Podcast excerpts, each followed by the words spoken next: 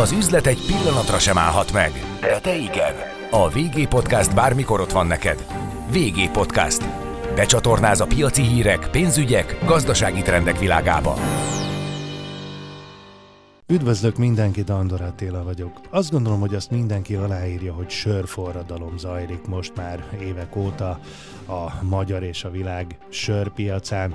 De mik a részletek? Ennek a forradalomnak lesznek-e még új nagy döntő csatái? A VG Podcast mai vendégek Nap Gábor, a Beerpon főszerkesztője. Szia, üdvözöllek! Hello, és üdvözlöm a hallgatókat is! VG Podcast. Becsatornáz a piaci hírek, pénzügyek, gazdasági trendek világába. VG Podcast. Üzletre hangoló. Lesz még nagy durranás? Tehát bejöttek a craft sörök, bejöttek a gyümölcsös sörök, az alkoholmentes ízek is azt gondolom, hogy egyre kifinomultabbak és egyre kevésbé szitokszó ez, hogy alkoholmentes valamilyen szinten. Van még puskapor? Puskapor van mindenképpen. Pont az egyik legfontosabb tényező az, hogy, hogy, hogy a kisüzemi sörfőzdék egészen egyszerűen úgy határozzák meg magukat sokszor, hogy ők azok, akik folyamatosan innoválnak, és folyamatos újdonságokkal jönnek elő a piacra. Úgyhogy puskapor az bőven van, számtalan olyan sörtípus van, ami még a kisüzemi söröket fogyasztók számára is hát ismeretlenebbnek minősül, viszont van benne craft, hogy úgy mondjam. Úgyhogy tényleg a, a gyümölcsös, amit említettél, meg ugye az IPA forradalom, meg, meg a mindenki által most már ismertebb ilyen, ilyen kisüzemi gyökerekkel bíró sörtípusok követően azért még tényleg jönnek a savanyú sörök, akkor ugye volt egy trend, ami még azért tart, de, de, de talán egy kicsit lecsengőben van ezek a, a desszert söröknek a, a divatja, úgyhogy, úgyhogy trend, vagy hát craft meg, meg, meg puskapor az még bőven van. Meddig sör a sör, mármint hogy ugye tényleg ennek a kisüzemi innovatív sörforradalomnak azért nagyon sokszor vannak olyan vonulatai, amik hát egy hagyományos sörfogyasztó számára itt-ott már nehezen nevezhetők sörnek. Oké, okay, hogy egy sörgyár ö, csinálja. Oké, okay, hogy valahol az alapja az sör, de azért az ízélmény a, a, a, a, a fogyasztáskor nem az ugrik be, hogy ez egy sör. Bizony, hát ez a, amit, ami, amivel kezdtük az egészet tulajdonképpen, ez a, ez a puskapornak a része, hogy, hogy feszegetik a határokat a, a, a sörfőzdék. Hogy meddig sör, az, az szerintem mindenkinek elsősorban a legjobb, ha a saját ízlése dönti el. Nyilván ennek vannak törvényi szabályozásai, akár mondjuk említhetjük az élelmiszerkönyvet, ami viszont csak azt határozza meg, hogy, hogy milyen alapanyagokat kell felhasználni. Úgyhogy eh, legyen benne víz, legyen benne komló, sörélesztő és eh, maláta, és onnantól kezdve nagyon sok minden más is történhet. Ugye itt eh, tehetünk bele különböző szokatlan alapanyagokat még, fűszereket, tehetünk bele gyümölcsöket, kezelhetjük a sört ilyen-olyan élesztőkkel, tehát ugye az egyik legnagyobb csoportosítási pont az pont ez, hogy, hogy a alsó vagy felső erjesztésű élesztőtörzseket használnak, illetve vadélesztővel is készülhet sör, kerülhet fahordóba, az, hogy milyen a fahordó, esetleg boros hordó, új hordó, használt hordó, viszkis hordó, bőrbönös, seris, szóval a, a végtelenségig lehet ezt sorolni. Jó, a játék végtelen, ez, ez, ez látszik, és azt gondolom, hogy elvitathatatlan, hogy az elmúlt években sokakat sikerült a, a, a sörkultúrának maga mellé állítani, a maga mellé bevonzania, olyan ö, embereket is, akik nem biztos, hogy egy teljesen hagyományos, klasszikus sör jellegű sörhöz ö, szívesen hozzányúltak. És azt gondolom, hogy ez ö, mindenképpen, mindenképpen kedvező. De te ugye szakértő vagy, neked hol válik el, mi az, ami öncélú már, és, és persze innováció, de, de már, már egy kicsit talán olyan erőltetetnek mondható, illetve, illetve innováció, de jó, és hajrá. Ez nehéz kérdés, mert hogy próbálok itt most magamban sorolni példákat, hogy melyek voltak azok, amikre én már azt mondtam, hogy, hogy nekem egy kicsit sok, de hát ez ugye egyéni érz, ízlésnek a kérdése.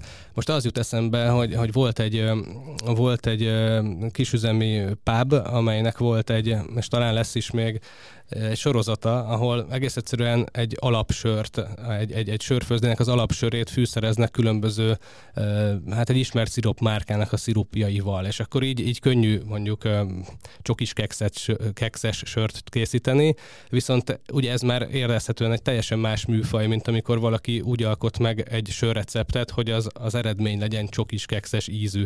Szóval itt, itt ez az egyik határterület, de egyébként tényleg a, a a fogyasztónak a, a, az ízlése legyen a, a leginkább meghatározó, vagy egy másik, hogy a másik oldalról is hozzak egy példát. Van egy, Magyarországon is vannak egyébként vadélesztőkkel készülő sörök most már, amelyek, amelyek ugye tölgyfahordóban készülnek, és, és sokkal inkább hasonlítanak egy pesgőre, vagy egy borra, vagy egy ciderre, mint egy, mint egy sörre, és ezekből is lehet olyanokat kóstolni, hogy, hogy, hogy tényleg a legutolsó dolog, ami eszedbe jutna róla, az az, amit mondjuk a Balatonparton kapsz csak csapolva, tehát nagyon más.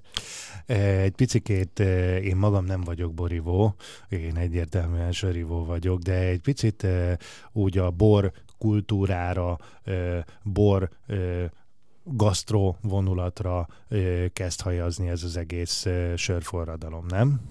Abszolút, és lehet is bőven párhuzamokat vonni. Tehát ugye a borkultúrának itthon azért van egy, hát egy jó húsz éves előnye a, a sörkultúrához képest, akkor, amikor itthon a 90-es években így bontogatták a szárnyaikat az első kisüzemi sörfőzdék, amik még korán sem arról szóltak, hogy, hogy különösebben innovatív vagy, vagy izgalmas sörtípusokat keressenek és készítsenek, sokkal inkább a, a két-három egyszerű sört készítettek. Akkor ugye a bor, bor tehát villányban a nagy öregek akkor már ugye járkáltak Bordóba, járkáltak különféle helyekre a világban azért, hogy eltanulják az ottani borkészítőknek a, a trükkjeit.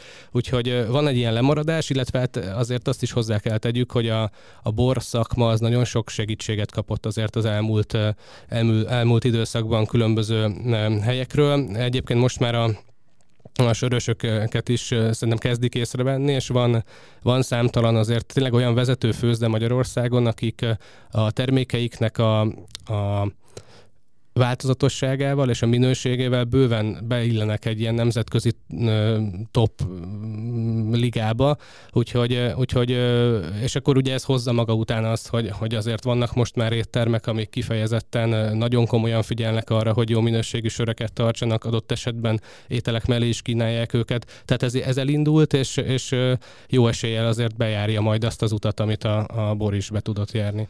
Mondod, hogy a e, magyar bortermelők villányba, Bordóba jártak, vagy Bordóba jártak nagyon sok esetben. A magyar sörösök hova mennek? Prágába kell induljanak? Németország felé kell, hogy vegyék az irányt? Hát nagyjából két nagy sör kultúra van, ami alapján el lehet indulni. Az egyik az a, ez a német és cseh. Ugye itt ennek van a tradíciója Közép-Európában, viszont ezek azért alapvetően a, az alsó erjesztésű sörök, tehát a lágersöröknek a, a kultúrája, és ezek azok a sörtípusok, amik amik inkább, amikkel inkább a nagyüzemet szoktuk társítani. Ugye amikor a nagyüzem látta, hogy a kisüzemi sörök, a, a felső erjesztésű, tehát az él típusú sörök népszerűek lesznek, akkor ő is rögtön lépett, és, és ugye emlékszünk azokra a soproni apa, meg ipa, meg ezekre a termékekre, amik először jelentek meg a magyar piacon e, ilyen, ilyen jellegű, vagy ilyen fajtájú sörökként. E, és akkor el is mondtam, hogy mi a másik nagy nagy kategória, tehát a felső erjesztésű, az meg inkább ugye a Angliához kötjük, Nagy-Britanniához kötjük, talán az egyetlen hely, vagy nagyon kevés olyan hely egyike a világban, ahol ha bemegyünk egy vendéglátóhelyre, és azt mondjuk, hogy szeretnénk egy sört, akkor nem egy, egy ilyen aranyszínű lágersört fogunk kapni, mint szinte mindenhol, hanem ott van esélyünk azért él, élekre is.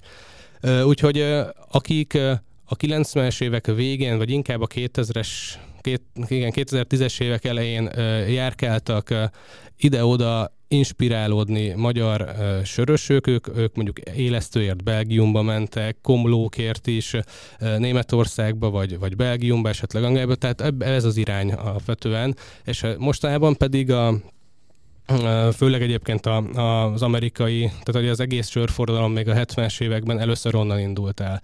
Ott is ugye az volt a helyzet, hogy, hogy nagyon egyforma és nagyon, nagyon nem izgalmas söröket lehetett kapni a piacon, és akkor a házi sörfőző mozgalomból szépen kialakult a, a craft sör mozgalom, és, és hát ott, ott ennek hatalmas nagy iparága van. Tehát ott, ott, ott, ott hogyha izgalmas, új típusú komlókat szeretne valaki keresni, akkor, akkor oda megy.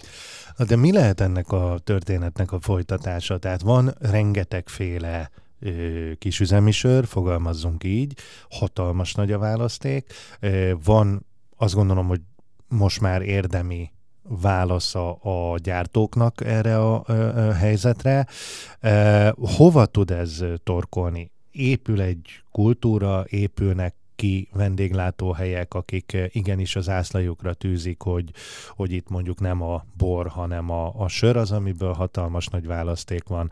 Sört ajánlanak eh, ételekhez, stb. stb. Sörfesztiválok ö, gyakorlatilag szerte az országban vannak. Hova tudja ez kinőni magát? Tehát én azt gondolom, vagy én, én azért látok erre esélyt, és, és megcáfolsz, vagy megerősítesz, hogy némely kisüzem nem biztos, hogy tartósan fent tud maradni.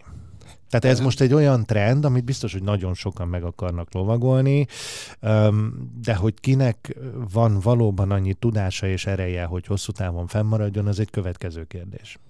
Biztos, hogy nem fog mindenki is fönnmaradni, és, és ugye nagyon sok olyan kis üzem van egyébként sajnos ugye a gazdasági helyzetre való tekintettel most is, aki már nehézségekkel, nehézségekkel kell, hogy szembenézzen viszont hogy ez, a, ez ugye a sör fogyasztásnak és a sör típusok változatosságának a trendjében kevésbé illeszkedik, ott, ott inkább az lehet nyilván nem látunk a jövőbe, de ott valahol, valahol az lehet szerintem, hogy, hogy nyilván ez, ez a zaj, ez, a, ez az elképesztő iramú innováció, ami történik, ez törvényszerűen lassulnia kell. Ugyanakkor a vezető kisüzemű főzdék nem fognak abból engedni, hogy ők néhány hetente kihozzanak egy új, egy új sört. Nyilván ezek ugye kiszériás sörök, és adott esetben csak egyetlen egyszer készülnek el.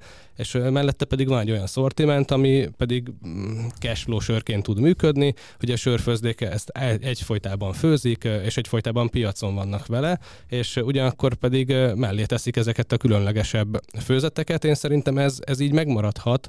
Az a kérdés, hogy azok a főzdék, akik jelenleg is úgy működnek, hogy nincsenek ezek ezek a, ezek a különlegesebb főzeteik, velük mi lesz? Na, és mi a véleményed? Ugye a gazdasági helyzet nehezebb lett, a vendéglátás, az alapanyagok, az infláció, stb. lehet sorolni, tehát tényleg van egy drasztikus áremelkedés. Um, el tudnak adni mostanában, meg a, a közeljövőben, a, a, a megszokott mennyiségben a kisüzemi ö, ö, ö, termelők? Nagyon-nagyon szétválasztódik. Tehát rengeteg olyan kisüzem van, aki igyekszik a saját régiójában érvényesülni. Ez lehet egyébként a, a, a fennmaradásnak az egyik útja és ugyanakkor vannak olyanok is, akik, akik nagyon-nagyon ráléptek az exportra. És ugye ez nagyon jó, hiszen ugye euróbevételt jelent a főzdének, egyébként az alapanyagok nagy részét így is úgy is euróban kell kifizetni, szóval ez egy könnyebbség. Ez, ez a másik véglet, és, és hát nyilván vannak rengetegen, akik próbálkoznak mindennel a kettő között, viszont aki aki tudott olyan helyeket nyitni, mondjuk Budapest belvárosában, ahol, ahol jelentős a turizmus, ami ugye vissza, visszajött most már az a tapasztalat, hogy, hogy azért a, a, belvárosban már, már ott vannak a, a külföldi turisták, az egy fontos láb lehet. Vannak olyanok, akiknek nagyon fontos láb, láb most már tényleg a, a kivitel, és, és ez jól tud működni, illetve a saját, tényleg a saját vendéglátóhelyek és a saját, a főzde saját környezetében eladott sörök kell tudnak még jelentős bevételekhez jutni, de, de hát valóban igen nehéz helyzetben vannak. Ez nagyon-nagyon érdekes, amit mondasz, hogy azért, hogy exportra termel sok-sok kis üzem. Hát azért Magyarország nem arról volt híres, hogy a söreire külföldön is kíváncsiak lennének. Ez nem azt jelenti, hogy minden magyar sör rossz lenne, tehát minden esetre így vagy úgy, de, de, de nem így véssük be magunkat a történelemkönyvekbe. Megváltozik akkor ez a helyzet, azt gondolod? A magyar sör jó sör, és egyébként nagyüzemek tekintetében is van számottevő export, de nyilván a teljesen más okokból. Ott ugye az egyik nagy koncernek a részeként működő sörgyár az ilyen régiós központtá vált, és tényleg ellátja a környező piacot is egy csomóféle dobozos sörrel. A, a kisüzemek esetében pedig, pedig azt tényleg minden túlzás nélkül mondhatjuk, hogy van Magyarországon 4-5-6-8 olyan főzde, akik a világ elitben is megállják a helyüket, és, és nekik olyan termékeik vannak, ami, ami, ami érdekes. És ugye, hogyha belegondolunk, mondjuk Franciaországban, Finnországban, vagy nem tudom, Spanyolországban, azt mondani, hogy egy magyar sört kóstolok, vagy magyar sört fogyasztok, egy kisüzem egy magyar sört, az ugyanolyan izgalmasan hangzik, mint hogyha azt mondanám, hogy egy magyar bort adott esetben. Úgyhogy ez, ez tud működni. Nyilván az egész, egész globális kisüzemi sörpiasznak ez az egyik rákfenéje, hogy ugye olyan a legnépszerűbb sörtípusok, azok mind olyan sörtípusok, amiket te elő tudsz állítani Japántól, Európán át Dél-Amerikáig pontosan ugyanúgy, hiszen, hiszen ugye a komló az jól szállítható, az élesztő az jól szállítható, vízreceptjei vannak most már egy-egy főzdének, tehát olyan vízből főzik a sört, ami ahhoz a, a sörtípushoz a legideálisabb. Na de azt a vizet nem lehet mindenhol előállítani, elő lehet állítani? Igen, tehát ezt, ezt úgy kell elképzelni, hogy a, a csapvízbe érkezik a főzdébe, és van egy olyan készülék, egy nagyon drága és nagyon összetett gép, ami szétbontja alkotó elemeire a vizet, és úgy olyan arányban, vagy olyan recept szerint sózza úgymond újra a vizet, hogy, hogy az mondjuk egy, hogyha egy pilzeni sört készítek, akkor, akkor ahhoz más víz kell, mint hogyha mondjuk egy ipát. Tehát egy, egy ilyen sörreceptek szerint dolgoznak. Tehát tényleg meg lehet csinálni mindent mindenhol, viszont hogyha valaki tud egy olyan innovációt belevinni, egy olyan receptet, egy olyan, olyan összetevőt, ami, ami mondjuk helyi sajátosság lehet, vagy pedig, vagy pedig tényleg egy olyan sörfőzési metódust kezd el használni, ami ritka vagy kevésbé ismert máshol, és, és erről megismerszik, akkor, akkor ez egy nagyon sikeres főzde lehet. Mondod, hogy azért a, a, a gazdasági helyzet egyértelműen nehezebb. É, nyilván kapcsolatban ez sok-sok kisüzemi főzdével. Mit mondanak? Kevesebbet tudnak eladni, vagy, vagy drágább lett a részvételi díj bármilyen fesztiválon, vásáron, stb. Vagy mi a helyzet? A legnagyobb problémát az jelenti, hogy, hogy ilyen 50-60 százalékkal nőtt az alapanyagár, tehát minden, és ugye erre még rájön a, a, a, az euróárfolyam, és, és ez, ez az egyik legnagyobb nehézség, a másik nyilván a, a bérköltségek is növekedtek, ugyanakkor viszont emeltek is ők is árat, sőt nagyon ahhoz képest, hogy, hogy régebben azért a sörpiacon évi egy, nagyon extrém esetben két áremelés volt tapasztalható, tavaly azért volt három-négy, és ekkor ezek adott esetben akár 10-20 százalékos emelések voltak. Szóval... Ugyanannyiért lehet eladni egyébként egy kis üzemi sört egy balatoni ö, fesztiválon, sörfesztiválon, vagy éppen mondjuk egy, ö, azért vannak, vannak élelmiszerüzletek és delikátok, akik ö, árulnak ilyen termékeket, meg gondolom azért az árak nagyon messze állnak egymástól az árak nagyon szórnak, igen. Tehát, hogyha, hogyha megnézzük egy, egy olcsónak mondott kisüzemi sör, mondjuk egy szupermarketben kerülhet mondjuk 500 forintba, és kerülhet 2500 forintba is. Itt, itt nyilván itt, itt azért is szórnak ennyire, mert, mert egyáltalán mindegy, hogy egy egyszerű lágersör, ami kisüzemi, az, az, az nagyon nehezen, de tud lenni 500 forint. Ha viszont én azt évekig tartottam fahordóban, illetve tettem hozzá, nem tudom, jamaikai valamilyen extrém összetevőt, akkor, akkor ugye már nyilvánvalóan drágább lesz a, a termék az, hogy egy fesztiválon, tehát az igazság, hogy, hogy sok fogyasztó érezheti azt, hogy mondjuk a vendéglátásban, vagy pedig egy rendezvényen elmentek a falig, ilyen értelemben a, a gyártók. És egy egyszerűbb sör, amit össze tud hasonlítani mondjuk egy nagyüzemi sörrel, ugye most már egy nagyüzemi sör is egy, egy, egy budapesti szórakozóhelyen mondjuk 1000 forintba kerül. Hát annyiba biztos. Így van, tehát most egy, nem mondtam extrém árat egyáltalán, viszont, viszont egy kis üzemi az nem tudja úgy csinálni, hogy 1000 forintért kijöjjön a, a matek. Úgyhogy, úgyhogy itt itt van mindig a, a probléma, és itt, itt érkezünk el mindig oda, hogy miért nem tudnak ők ugye nagyobb szeletet hasítani maguknak a, a tortából, és ez az egyik legfőbb oka ennek. Az ár. Így van. De lesz további, biztos lesz akkor még további áremelkedés, nem? Hát ez attól függ ugye, hogy, hogy most már nagyjából szerintem látszódik az, hogy milyen rezsiszámlákkal kell számolni. Ugye sok főzdének olyan szerződései vannak, vagy voltak, amik még az idei év végéig adott esetben érvényesek lehetnek. Áramelkedés az tényleg, tényleg attól függ, hogy az alapanyagok ára hogyan, hogyan növekszik, és növekszik-e. Én nagyon remélem, hogy ott tehát a sörben is talán, talán ez, a, ez a tényleg viszonylag magas januári emelés, ez, ez, ez kitart azért most egy darabig. Kicsit előre mentünk, de nem beszéltünk még arról, hogy milyen volt a múlt év. Mit lehet tudni? Némely ö, főzde és gyártó már közzétette a számait, de most nem is, ö, nem is feltétlen egy, egy számsor az, ami, ami talán a, a legérdekesebb, hanem hogy ki hogyan értékel jó év volt, rossz év volt, az idei jobb lesz, stb. stb. Beszélgetünk itt ugye áremelkedésről, elmentek a falig, falon túl is lépegetnek már itt-ott, vagy ki mit mond?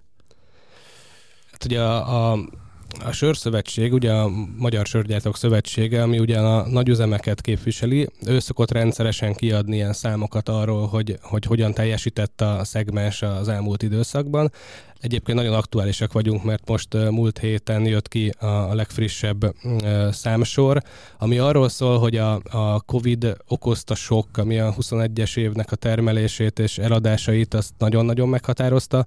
Abból egy picit, tehát ebből a pofonból picit fölállt már az ipar, de nagyon messze van ahhoz képest, amit a 19-es, ugye utolsó ilyen normálisnak mondott évben tudott teljesíteni igazság szerint, ami kiolvasható az ő számaikból, az az, hogy, hogy a legsúlyosabb helyzetben a vendéglátás van.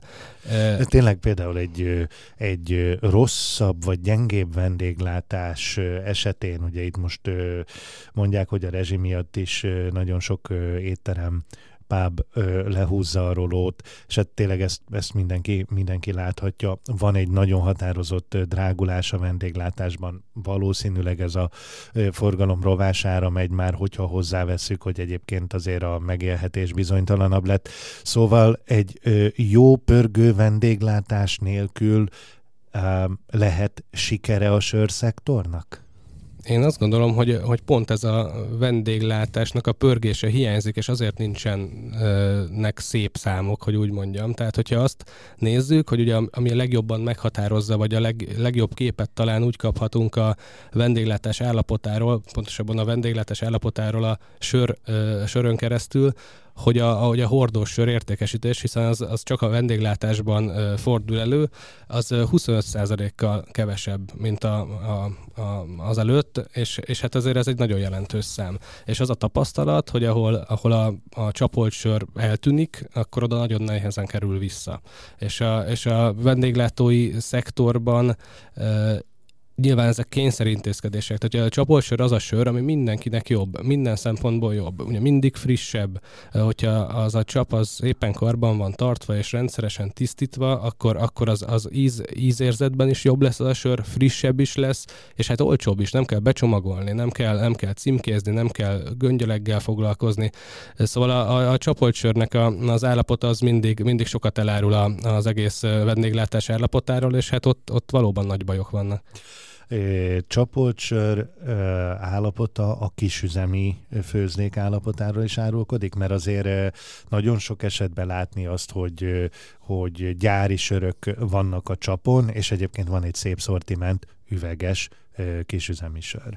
Azért kisüzemi sör persze ínyenc helyeken van csapon, de azért az kevesebb, azt gondolom. A kisüzemi söröknél volt egy változás pont itt a Covid-dal kapcsolatban, tehát hogy őket úgy érte ez az egész 2020 20 elejé, vagy, vagy na, talán második negyed évben ez a, ez a lezárás, hogy hogy náluk az egész értékesítésük 90-95 az, az a csapolt sör volt. Tehát ugye a kisüzemi sörfőzdék voltak ez a legtöbb. érdekes, amit mondasz, mert, mert, mert az embernek nem ez a szubjektív érzés. Most már nem. Tehát ugye mindenki, ugye a kisüzemek is egyre inkább dobozos sörben gondolkodnak. Egyrészt, tehát sok oka van ennek egyébként, de, de egyrészt ugye nagyon drága az üveg, ugye ezek együttes üvegek, ami környezetvédelmi szempontokat is fölvet, és hát a sörnek is jobb, ha dobozban van, bármilyen ellenkező híreszteléssel ellentétben. Úgyhogy, úgyhogy ők nagyon sokat váltottak, és, és ez a, ez a 90%-os csapolsör arány, ez eltolódott azért most már a, a dobozos üveges termékeknek a, az irányába a sörnek jobb, ha dobozban van. Szerintem Bizony. most azért sokan felkapják a fejüket.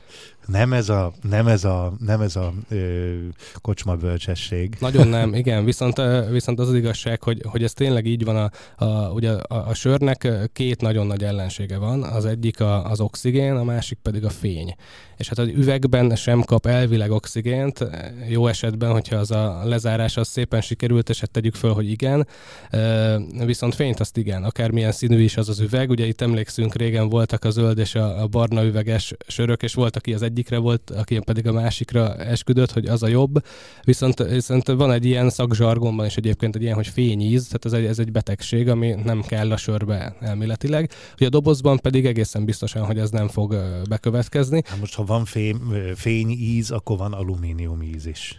Igen, de, de mert ugye a sör az nem, nem érintkezik az alumíniummal, tehát van egy filmréteg belül a dobozon, és, és az nem, nem, nem lehet ettől, ha már fényíz, akkor fémíze, mondjuk ettől nem lehet a sörnek, de, de meg hát ugye a kisüzemi sört típusok között azért számtalan olyan van, ahol, ahol ez sokkal fontosabb, mint egy sima lágernél. Ez, hogy ne kapjon fényt és ne kapjon oxigént. Tehát mondjuk, hogyha egy, egy, egy ipára gondolok, vagy pedig egy, egy, egy, tényleg egy ilyen New England ipa, ami ez nagyon ködös, nagyon-nagyon-nagyon komlós ö, sörök, hogy ez a komló friss komló íz az, ami a legkönnyebben tönkre megy egy sörben, és ezért kell ezeket ugye mindig frissen fogyasztani, és, és ezért vannak ezek már dobozva.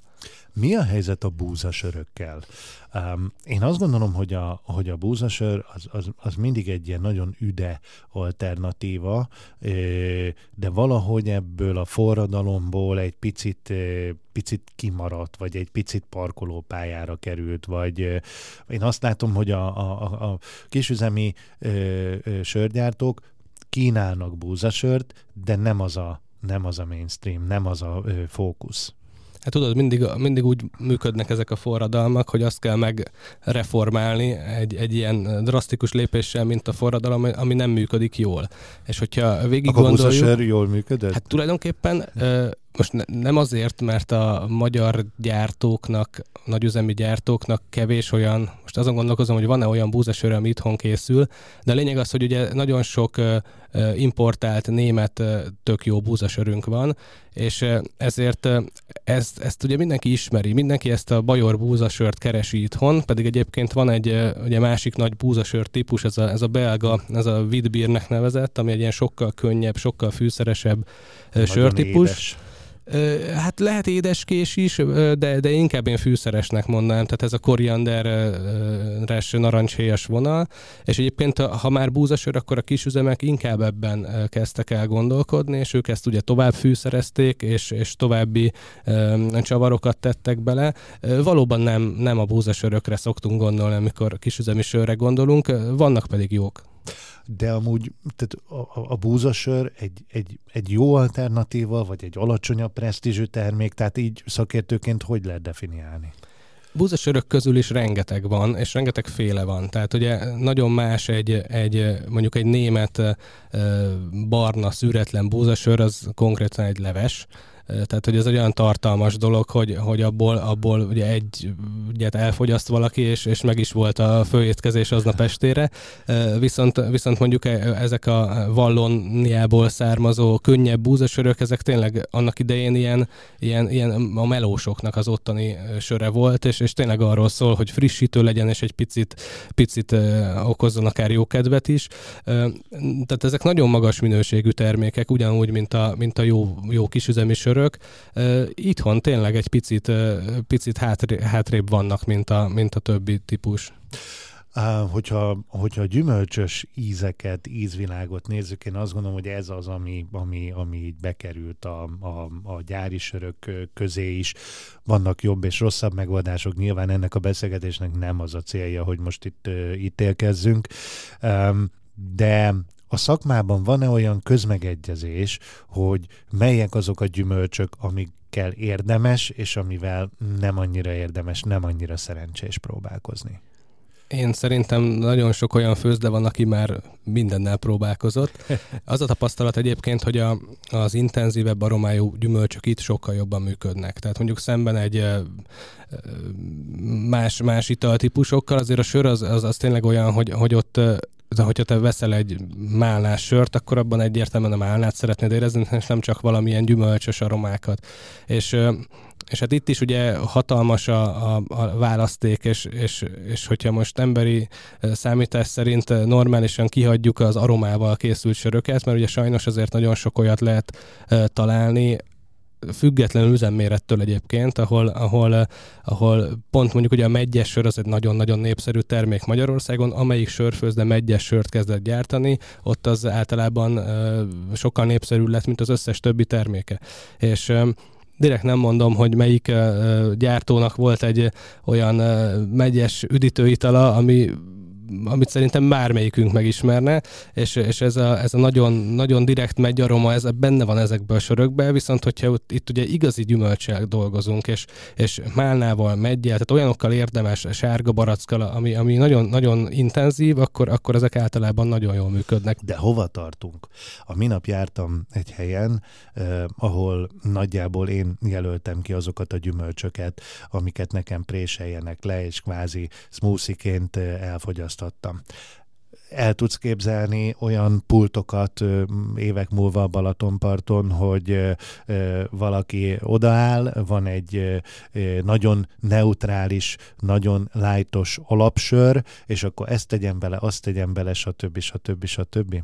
Azért a helyzet nyilván nem ilyen egyszerű, azért azt össze is kell főzni, nem? Tehát... Persze, de egyébként érdekes, amit mondasz, mert, mert Németországban van olyan sörtípus, amivel ez tradicionálisan megtörtént. Tehát, hogy egy, egy savanykás sör, ami önmagában lehet, hogy egy picit túl savas is lett volna, és úgy alakult ki a fogyasztása, hogy különböző, hát ilyen szörpökkel uh, itták, úgyhogy ez, ez működik. Az, hogy, hogy mondjuk a Balatonon én tudjak választani, hogy, hogy milyen vagy hát mivel van a söröm ízesítve, azt, azt, azt még nem látom, viszont, viszont szerintem az, az viszont már megvan, hogy, hogy melyek azok a gyümölcsök, amiket előszeretettel használnak a főzdék, és tényleg nagyon sok kísérlet volt itt a, a, a a különlegesebb, vagy, vagy, vagy, vagy adott esetben, hát hogy is mondjam, inkább a, a Kárpát-medencén belül termesztett gyümölcsök használatára, de hát ugye hiába van tök jó almánk, egy almás sör azért az nem, nem, nem lesz olyan. Amúgy van tök jó almás sör, csak az nem almás simán, hanem, hanem almás rétes nevű, és akkor abban már fűszerek vannak, meg egyéb. Tényleg hasonlít az íz az almás rétesre, de hát az ugye nem, nem egy sima gyümölcsös sör. É, na és akkor nem beszéltünk még róla, mi a, a nagyüzemek válasza. Kell-e egyáltalán, hogy mondjam, szűk értelemben versenyezzenek egymással? Én azt gondolom, hogy azért nagyon sok esetben egy más réteg fogyasztja a kisüzemi söröket, mint a, mint a gyári, akár abszolút minőségi söröket, de azért az látszik, hogy a, hogy a nagygyártók is szélesítik a, a, a kínálatukat. Én azt gondolom, hogy olyan ö, söröket is legyártanak, amit ö, mondjuk tíz évvel ezelőtt, hogyha egy ö, nagy gyár menedzserének azt mondott, hogy öreg ilyet fogtok csinálni, akkor körbe röhög. Hát persze, ez, ez tény, ez, ez így van.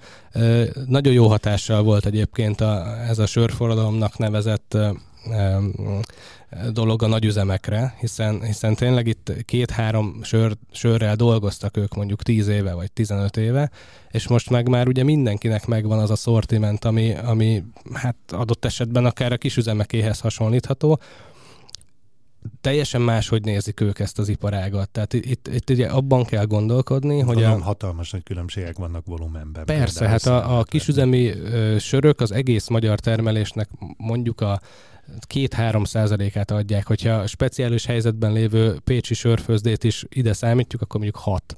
A többi az ugye mind nagyüzemi. Egy nagyüzem nem gondolkodhat úgy, vagy egy nagyüzemi sörfőzőmester nem gondolkodhat úgy, hogy én annyira kíváncsi vagyok, hogy milyen lenne egy fekete ribizlés sör, mert a fekete ribizlét azt egyrészt csak aromaként tudnám beletenni ilyen mennyiségben, különben megfizethetetlen lenne, másrészt pedig nekik inkább azt kell figyelni, hogy mi, mi a tömegigény, vagy mi az a termék, ami, amit, amit tényleg el fognak tudni adni, mert egy kisüzem elkészít ezer liter valamilyen sört, az, az el fog szépen csorogni, ha nagyon nagy a baj, akkor sörpárlat lesz belőle.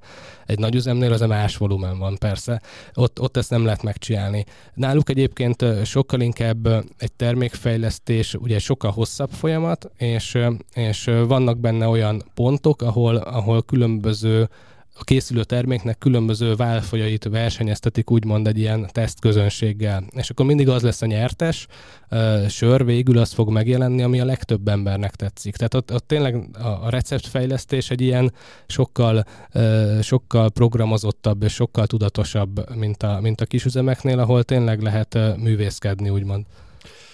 De azt kizártnak tartod, hogy piciben, de el kell kezdjenek művészkedni a, a, a nagyüzemek is? Tehát, hogy az a bizonyos sörfőzőmester kap időnként egy kicsi szabad kezet, hogy próbáld meg, majd meglátjuk, mi lesz belőle, legyen tapasztalatunk, nem is egyértelműen az, hogy holnap után ezt, ezt hektoliter szám gyártjuk, de, de minden esetre egy picit lépkedjünk. Válaszolni kell a forradalomra.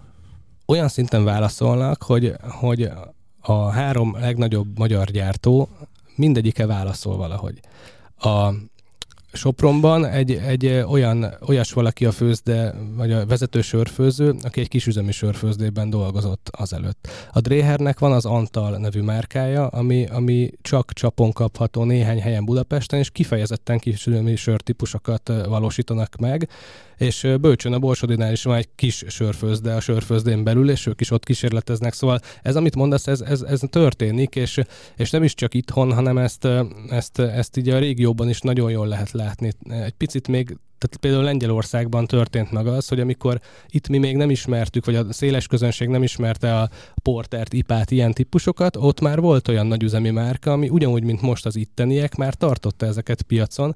Úgyhogy ez egy, ez egy világtrend, hogy a nagyok is kénytelenek, kénytelenek utána menni ilyen szinten a kicsiknek, hiszen a fogyasztók keresik ezeket a termékeket.